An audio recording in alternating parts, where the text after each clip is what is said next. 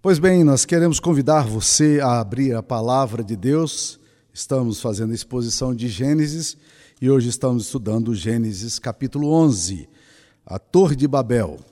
Talvez um dos textos mais conhecidos das Escrituras Sagradas e provavelmente menos pregado. Né? Nós sabemos, tanto pessoas que são religiosas ou não sabem dessa história, ela ocupa, de certa forma, o universo aí das interpolações, hermenêutica, discussões históricas, antropológicas. Então, nós estamos aqui hoje lendo esse texto e pensando no significado teológico desse texto. Gênesis capítulo 11 diz o seguinte: Ora, em toda a terra havia apenas uma linguagem e uma só maneira de falar. Sucedeu que, partindo eles do Oriente, deram com uma planície na terra de Sinar e habitaram ali. E disseram uns aos outros: Vinde, façamos tijolos e uma torre cujo tope chegue até os céus, e tornemos célebres o nosso nome, para que não sejamos espalhados por toda a terra. Então desceu o Senhor para ver a cidade e a torre que os filhos dos homens edificavam. E o Senhor disse: Eis que o povo é um, e todos têm a mesma linguagem. Isso é apenas o começo. Agora não haverá restrição para tudo o que intentam fazer. Vinde, desçamos e confundamos ali a sua linguagem, para que um não entenda a linguagem do outro. Destarte, o Senhor os dispersou dali para toda a superfície da terra e cessaram de edificar a cidade. Chamou-se-lhe por isso o nome de Babel, porque ali confundiu o Senhor a linguagem de toda a terra, e dali o Senhor os dispersou por toda a superfície da terra. Meus queridos irmãos, Babel é paradigmática. Babel é alguma coisa metafórica. Obviamente, nós cremos no relato histórico desse texto, mas muito mais do que uma compreensão é, histórica, geográfica de Babel, que aconteceu na planície de Sinear, ou onde fica também o Iraque. É curioso como quantos textos da Bíblia aconteceram em Iraque. O chamado de Abraão foi no Iraque. Foi ali no Iraque também que foram levados os cativos para a Mesopotâmia, é, para a Síria, Babilônia. E ali começou também todo o povo de Deus, toda a origem da criação, o Éden ali, o Eufrates brotavam ali do Iraque também.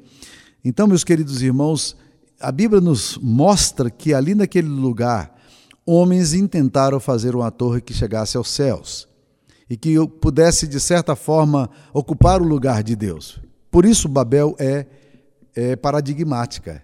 Ela, ela, ela tenta nos ensinar, ela é pedagógica, tenta nos ensinar exatamente o que, que acontece com toda sociedade, toda cultura, toda cidade que decide viver sem Deus que coloca Deus à margem da cultura, que coloca Deus num lugar é, secundário. É curioso, e isso é importante que se diga, que o texto não diz que eles deixaram de crer em Deus. Não há aqui um problema de ateísmo. O que nós temos aqui é um problema muito mais sutil. O que nós temos aqui é Deus sendo colocado à margem do processo humano. Isso pode ser chamado para alguns de secularismo, quando Deus está numa determinada cultura, mas ele não é perceptível nessa cultura e nem importa a essa cultura ou a essa sociedade. Curiosamente, só a sociedade moderna na qual nós estamos inseridos, essa sociedade que brotou aí dos últimos anos, é que tem, na verdade, insistido em excluir Deus como possibilidade. O ateísmo nunca foi uma realidade. Mas, ao mesmo tempo, é bom que se diga que, mesmo os homens que hoje se declaram ateus, eles são místicos na sua essência e alguns deles, curiosamente, ficam atrás de coisas tão insignificantes e absurdas como pirâmides, é, como duendes, bruxas e magias. É impressionante como a magia tem crescido tanto no cinema, na mídia, quanto nos países europeus, nos países, nos países que insistem em viver à margem de Deus. Babel, a confusão, é exatamente mostrando aqui um povo que achava que estava sofisticado demais e que Deus já não cabia naquele espaço deles. Então, Deus podia ter sido colocado do lado de fora. E foi exatamente isso que aconteceu em Babel. É quais são os resultados de uma, de uma sociedade é, que marginaliza Deus? De uma sociedade que coloca Deus à margem da sua história. Primeira característica dessa sociedade é que essa sociedade ela é autoglorificada. E é isso que nós vemos nesse texto. Nós encontramos aqui um povo buscando glória, grandeza pessoal, dominado pelo orgulho e pela autossuficiência, porque no capítulo 11, versículo 4, nos diz: Disseram: Vinde, edifiquemos para nós uma cidade e uma torre cujo tope chega aos céus e tornemos célebres o nosso nome, para que não sejamos espalhados por toda a terra. É um povo autoglorificado. Como nós percebemos aqui, esse esforço se tornou se transformou num retumante fracasso, porque Deus confundiu a linguagem de toda a terra, e dali o Senhor os dispersou por toda a superfície dela, como diz a palavra de Deus. A busca pela grandeza e glória de chegar aos céus e de assumir o lugar do trono de Deus revelou-se trágica. Aqueles homens perderam o senso da direção. Ao tentarem chegar aos céus, eles se perderam nas suas relações horizontais. Eles queriam chegar aos céus e estavam perdidos nos relacionamentos não se comunicavam mais. Aliás, é muito interessante porque os homens têm sempre tentado controlar as, a, Deus e, a, e as divindades. O conceito mais correto de feitiçaria é que feitiçaria é colocado pelo apóstolo Paulo como um, um dos frutos da carne. É a carne quem produz feitiçaria. É a tentativa do homem de controlar divindades, de controlar entidades, de controlar poderes. E que acha que com determinadas magias e palavras mágicas e oferendas, eles podem agora dominar o sobrenatural. O que nós encontramos aqui no texto, meus queridos irmãos, é que estes homens agora, eles tentam então marginalizar a Deus. Apesar, apesar de estarem aqui perdidos. São seres humanos brincando de se tornarem deuses, querendo sumir o lugar da divindade. E aí você tem uma sociedade autoglorificada, uma sociedade vaidosa, orgulhosa, e ela sempre se confunde e se perde na sua história. Há um relato interessante, há um episódio interessante no filme Jurassic Park, em que eles estão tentando fazer com que as, os dinossauros voltem a viver por meio de processos científicos. E há um cientista ali que olha com muita desconfiança aquele negócio todo. Ele diz: nós temos que tomar muito cuidado com esse negócio de querermos ser deuses, é, de, de tentarmos fazer aquilo que o próprio processo da humanidade, da natureza, extinguiu. E o resultado também naquele filme é, é de que as pessoas tentando brincar de deuses, elas, elas acabam se perdendo também. Nos tempos de Galileu, cientista conhecido, famoso, o homem descobriu que a Terra não era o centro do universo, que é o geocentrismo. Mas Galileu descobriu que era o Sol, que era o centro do universo, da galáxia nossa. Né? E isso é chamado de heliocentrismo. O homem achou que poderia, então, a partir desse momento, assumir o lugar da divindade. Assim tem sido desde o início da humanidade. Os homens querendo ser Deus, os homens assumindo lugares de Deus.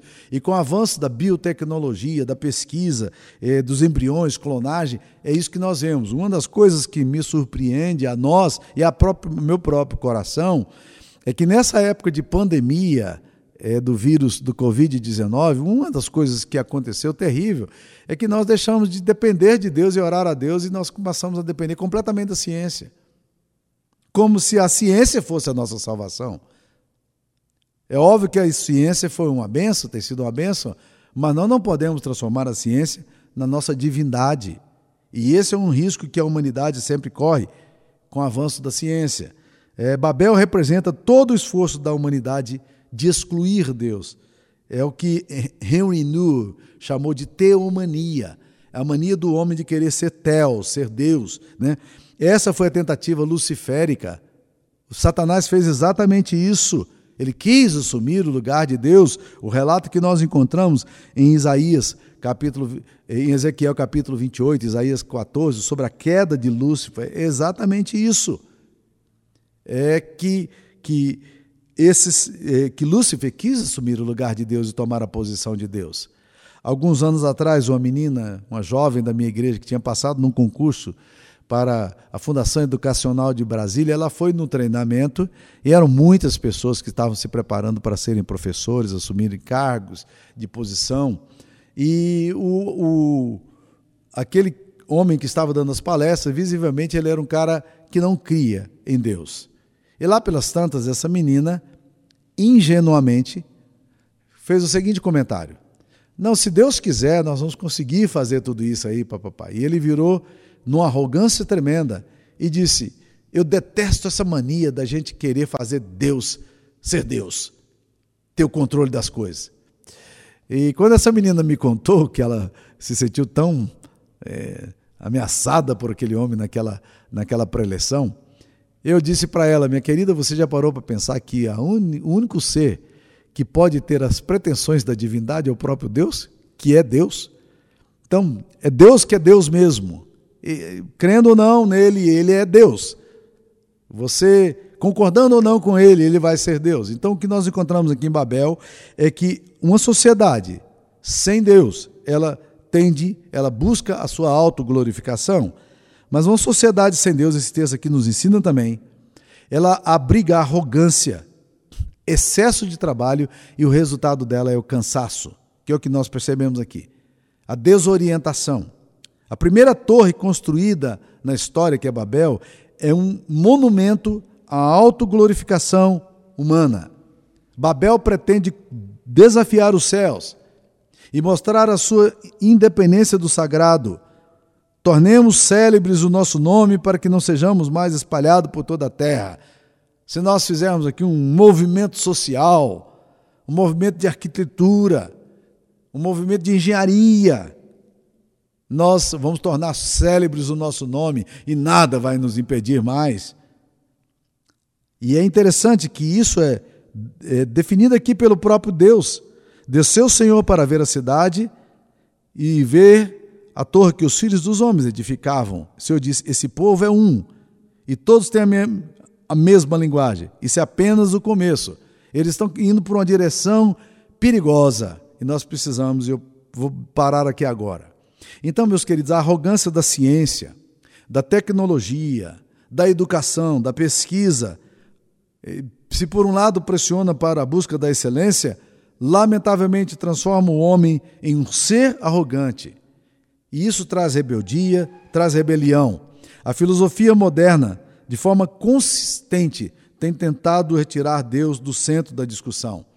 Todos os movimentos filosóficos atuais abrigam o mesmo pensamento de Babel, de ter o domínio, assumir o poder, controlar, ser igual a Deus e, se possível, ser Deus. Tirar Deus do centro da existência humana para a autoexaltação antropológica, tornemos célebre o nosso nome para que não sejamos espalhados por toda a terra. Esse é o movimento luciférico. Satanás propõe isso. Foi isso que ele fez com Adão e Eva. Quando se aproximou e disse: É óbvio que Deus não quer que vocês comam do fruto do conhecimento do bem e do mal, porque vocês serão igual, iguais a Deus, conhecedores do bem e do mal. E Deus não quer concorrente, Deus não quer competidor, então, na verdade, se vocês tiverem conhecimento similar a Deus, vocês então agora não precisam mais de Deus. E é exatamente esse o fundamento da arrogância de uma sociedade que despreza Deus. É esse o fundamento aqui de Babel. Babel é confusão. Babel traz cansaço. Babel coloca o, tenta colocar o homem no centro e excluir Deus do processo da construção da história. E esse perigo, meus queridos irmãos, é um perigo muito sério, muito claro. A terceira coisa que a gente vai aprender aqui nessa pedagogia de Babel é que uma sociedade sem Deus se transforma num celeiro para cultos pagãos e falsas crenças. É interessante, meus queridos irmãos, que quase todas as cidades elas são dedicadas a entidades. Eu não sei se você já parou para pensar isso, mas mesmo se tratando de cidades absolutamente seculares, as cidades elas têm uma ênfase em divindades, é, ênfase em, em seres. Por exemplo, a cidade onde eu moro é Anápolis. Poucas pessoas sabem, mas Anápolis é a cidade de Ana, Polis, Ana. E isso é curioso, não? Quem é Ana? Quem é Ana? Ana, na, na, na teologia católica, na tradição católica, é a mãe de Maria. Então, por conseguinte, nós estamos falando que essa polis aqui é da mãe de Maria. Né? Então, aí você percebe então a tentativa dos fundadores de, de deixar claro qual a direção que essa cidade seguiria seja esta direção de forma intencional, consagrada a entidades ou não. Mas você percebe que todas as cidades elas vão construindo seus nichos. Se você, por exemplo, pegar cidades nos Estados Unidos, como Boston, Boston é uma cidade de 4 milhões de habitantes, eu morei nessa cidade, tem 207 universidades, imagine isso. 4 milhões de habitantes, tem 207 universidades. O que, que você tem? Uma cidade secularizada, uma cidade que perdeu a referência do sagrado, uma cidade sem Deus. Aí você vai um pouquinho para Nova York. O que, que tem em Nova York? Em Nova York você vai encontrar o poder do dinheiro, a riqueza, a prosperidade. Se em Boston domina o intelecto, em Nova York vai dominar o dinheiro. Ali você tem Wall Street, Ali você tem as bolsas que controlam o mundo inteiro, os recursos do mundo inteiro. Então, as, a, os templos são construídos em favor dessas, dessas divindades mamônicas. Se você vai para Los Angeles, você vai encontrar em Los Angeles uma outra característica completamente diferente. Los Angeles é caracterizada pela sexualidade, pela sensualidade, é o lugar dos templos é, dos grandes templos da, da, midiáticos, lugar onde se, as produções milionárias de Hollywood são construídas. Se você vai é, para outras cidades como Washington D.C., você vai encontrar o centro do poder, ali onde emanam grandes decisões que, que, de certa forma, vão afetar o mundo inteiro. E aí você pode trazer a mesma ideia para, para a realidade brasileira. Você vai para São Paulo, é o trabalho, é a força humana, é o poder econômico. Você vai para o Rio, a luxúria, a sensualidade. Você vai para Brasília, são os, o poder que está constituído, dominando também Brasília. Então, meus queridos irmãos, uma sociedade sem Deus, ela se transforma, ela vai construindo as suas próprias divindades e se transforma em nichos para, para cultos pagãos e para falsos deuses, falsas crenças. Uma outra coisa que a gente vai aprender em Babel é que uma sociedade sem Deus, ela fica sem esperança e cansada. O que, que você vai encontrar em Babel aqui agora? Em Babel aqui agora você vai encontrar uma sociedade perdida. Eles já não sabem mais o que fazer, eles não se comunicam mais, a linguagem deles é confusa. Né? Babel vai construir seus megas projetos e isso atinge seus habitantes. A cidade toda se agita, assim como é, como é dito que São Paulo não dorme, aqui nós estamos vendo aqui agora, essa cidade, Babel, completamente perdida, desorientada, porque eles batem cabeça, eles não conseguem dialogar mais, o Senhor dispersa aqueles homens e eles não conseguem mais se entender. Eles tinham a mesma linguagem, o texto lá do, do versículo 1 fala que, ora, em toda a terra havia apenas uma linguagem, uma só maneira de falar, mas o que nós estamos vendo aqui agora é exatamente o contrário. Esses homens têm a mesma língua, mas não se comunicam. Eles têm as mesmas raízes do seu vernáculo, entretanto, eles não conseguem mais se comunicar. Já sentiu isso? Quando Babel começa a dominar o nosso lar, como é que as coisas acontecem? Nós falamos, mas nós não nos entendemos. Nós nós articulamos palavras, mas as palavras não fazem sentido para o outro. Nós tentamos inform dar informações, mas o outro recebe de forma diferente. É a Babel, é a confusão. Quando Deus não está dominando, o resultado são famílias que se perdem, maridos e esposas que não se comunicam mais, pais e filhos que não dialogam, e se falam, as suas palavras, elas não têm sentido. Elas não fazem, não fazem qualquer aplicação no coração. Elas não penetram a afetividade. Então a comunicação, você fala, mas você não é entendido. E isso é o grande problema. Todas as vezes que Deus sai do centro da nossa história, da nossa geografia, da nossa cidade, da nossa cultura, da nossa família, da nossa igreja, é Babel. Babel é caos, Babel é confusão. E aí, meus queridos, as doenças começam a brotar, doenças neurológicas, patologias estranhas. É, o fato de estarmos juntos, mas estarmos com pânico. É o fato de estarmos juntos aqui, temos, nunca tivemos tanto, mas estamos com medo do futuro, que pode nos acontecer, a ansiedade dominando, a depressão, vontade de morrer, falta de sentido. É isso que nós estamos encontrando, meus queridos, numa sociedade que marginalizou Deus. Alguns anos atrás eu tive uma conversa muito boa com o reverendo José João, lá de Manaus. E o reverendo José João disse uma coisa muito interessante. Ele disse o seguinte: Eu nunca encontrei gente doida na população ribeirinha aqui de Manaus.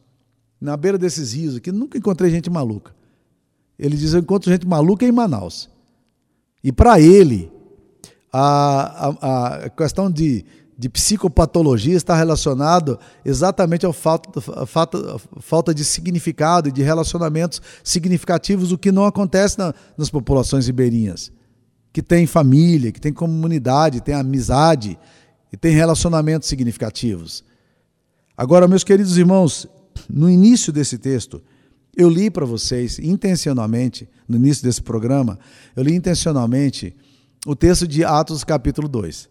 Em Atos capítulo 2, nós vamos ver um, um contraste é, intencional na, na, na literatura bíblica. Porque em Atos capítulo 2 diz: Ao cumprir-se o dia do Pentecoste, estavam todos reunidos no mesmo lugar. E a Bíblia diz aqui que se reuniu pessoas de várias cidades, né? E, e as pessoas vinham de diversos lugares. O versículo 9 fala de que vinham que vinham pessoas da Capadócia, da Judéia, da Ásia, da Mesopotâmia, assim, de diversos lugares vinham para Jerusalém, é, eram, eram judeus da diáspora, ou eram aqueles simpatizantes, né, os prosélitos judaicos, estavam todos ali no dia do Pentecoste. E de repente, meus queridos irmãos, desce do céu um som impetuoso, e uma língua de fogo começa a percorrer aquele, aquele povo que está adorando a Deus e o Espírito Santo é derramado sobre aquelas pessoas, e todos eles, que são de línguas diferentes, ouvem, e aí está a perplexidade. Eles perguntam como os ouvimos falar em nossas próprias línguas as grandezas de Deus, capítulo, versículo 11 aí. Como nós os ouvimos falar na própria língua as grandezas de Deus, que, que eles estão surpresos, como é que nós nos entendemos? Se nós falamos uma língua diferente, como é que nós nos entendemos? Sabe o que acontece, meus queridos? A linguagem é uma fonte de mal entendidos quando Deus não está presente. Mas quando Deus está presente, mesmo as pessoas de linguagem, línguas diferentes são capazes de se comunicar. Porque o Espírito Santo faz um movimento inverso daquilo que, o, que Babel fez. Babel trouxe caos e confusão. As pessoas não se entendiam, apesar de terem a mesma língua. É o retrato da sociedade sem Deus. É o retrato de uma cultura que insiste em viver sem Deus, autoglorificada. E, e o resultado é a desordem, a confusão e o caos. Mas Pentecoste é a nova sociedade que está sendo criada em Cristo Jesus. E agora a linguagem se torna fácil de compreensão. E preste atenção no texto aqui, porque muitos leitores desavisados da Bíblia aqui falam que o que aconteceu aqui foram línguas estranhas. Não. O texto não fala de línguas estranhas, mas fala de línguas estrangeiras. O que nós temos aqui é o seguinte: pessoas de línguas diferentes conseguem se entender. As pessoas estão ouvindo a mensagem, estão conseguindo se entender. Isso é também pedagógico para nós. Eu não sei como é que está você na sua vida. Às vezes você fala muito, mas você não é compreendido. Às vezes você ouve muito, mas os sons lhe parecem confusos. Será que você não está precisando exatamente de, uma, de um derramamento do Espírito na sua casa? De uma restauração na linguagem, na comunicação de vocês? Será que não é isso que Deus quer fazer conosco? Deus quer nos ajudar a entender um ao outro? Será que não é isso que o Evangelho propõe para a nossa história e para a nossa vida? Será que não é exatamente disso que você está precisando? Deus está querendo comunicar através de nós e Deus quer nos fazer comunicar também com as pessoas que amamos. Se a linguagem na sua casa está confusa, se você fala e não há diálogo, se você fala e é sempre com grosseria e com animosidade, com resistência, essa barreira precisa ser quebrada pelo Espírito Santo de Deus. E é isso que o Espírito do Evangelho faz em nós. É isso que Cristo quer fazer em nós. É restaurar a nossa comunicação. Nós que nos perdemos tanto na, na, no nosso narcisismo, no nosso egoísmo, agora o Espírito Santo quer nos ajudar a entender um ao outro quer encontrar maridos e esposas sendo capazes de conversar, construir uma, um canal de reconciliação, de perdão. Pessoas distanciadas que agora podem voltar a abraçar e comunicar e a linguagem se tornar compreensível. A minha oração é de que você seja restaurado da sua Babel e da sua confusão, do seu caos seja restaurado aqui no Pentecoste que Deus quer fazer na sua história. Que o Espírito de Deus, com poder e autoridade, possa penetrar na sua vida, no seu lar, na sua mente e no seu coração. Eu queria orar por você. Ó oh Deus, aplique essa palavra ao nosso coração. Nós que tantas e tantas vezes somos tão confusos, ó Pai, ao dizer as coisas e quando falamos, ó Deus querido, somos tão mal compreendidos. E quando ouvimos, não entendemos o que as pessoas estão dizendo. Ó Pai, só o Teu Espírito pode fazer um novo tempo na nossa história e nos restaurar. Restaura-nos, Senhor, para a Tua honra e glória, em nome de Jesus. Restaura a nossa comunicação.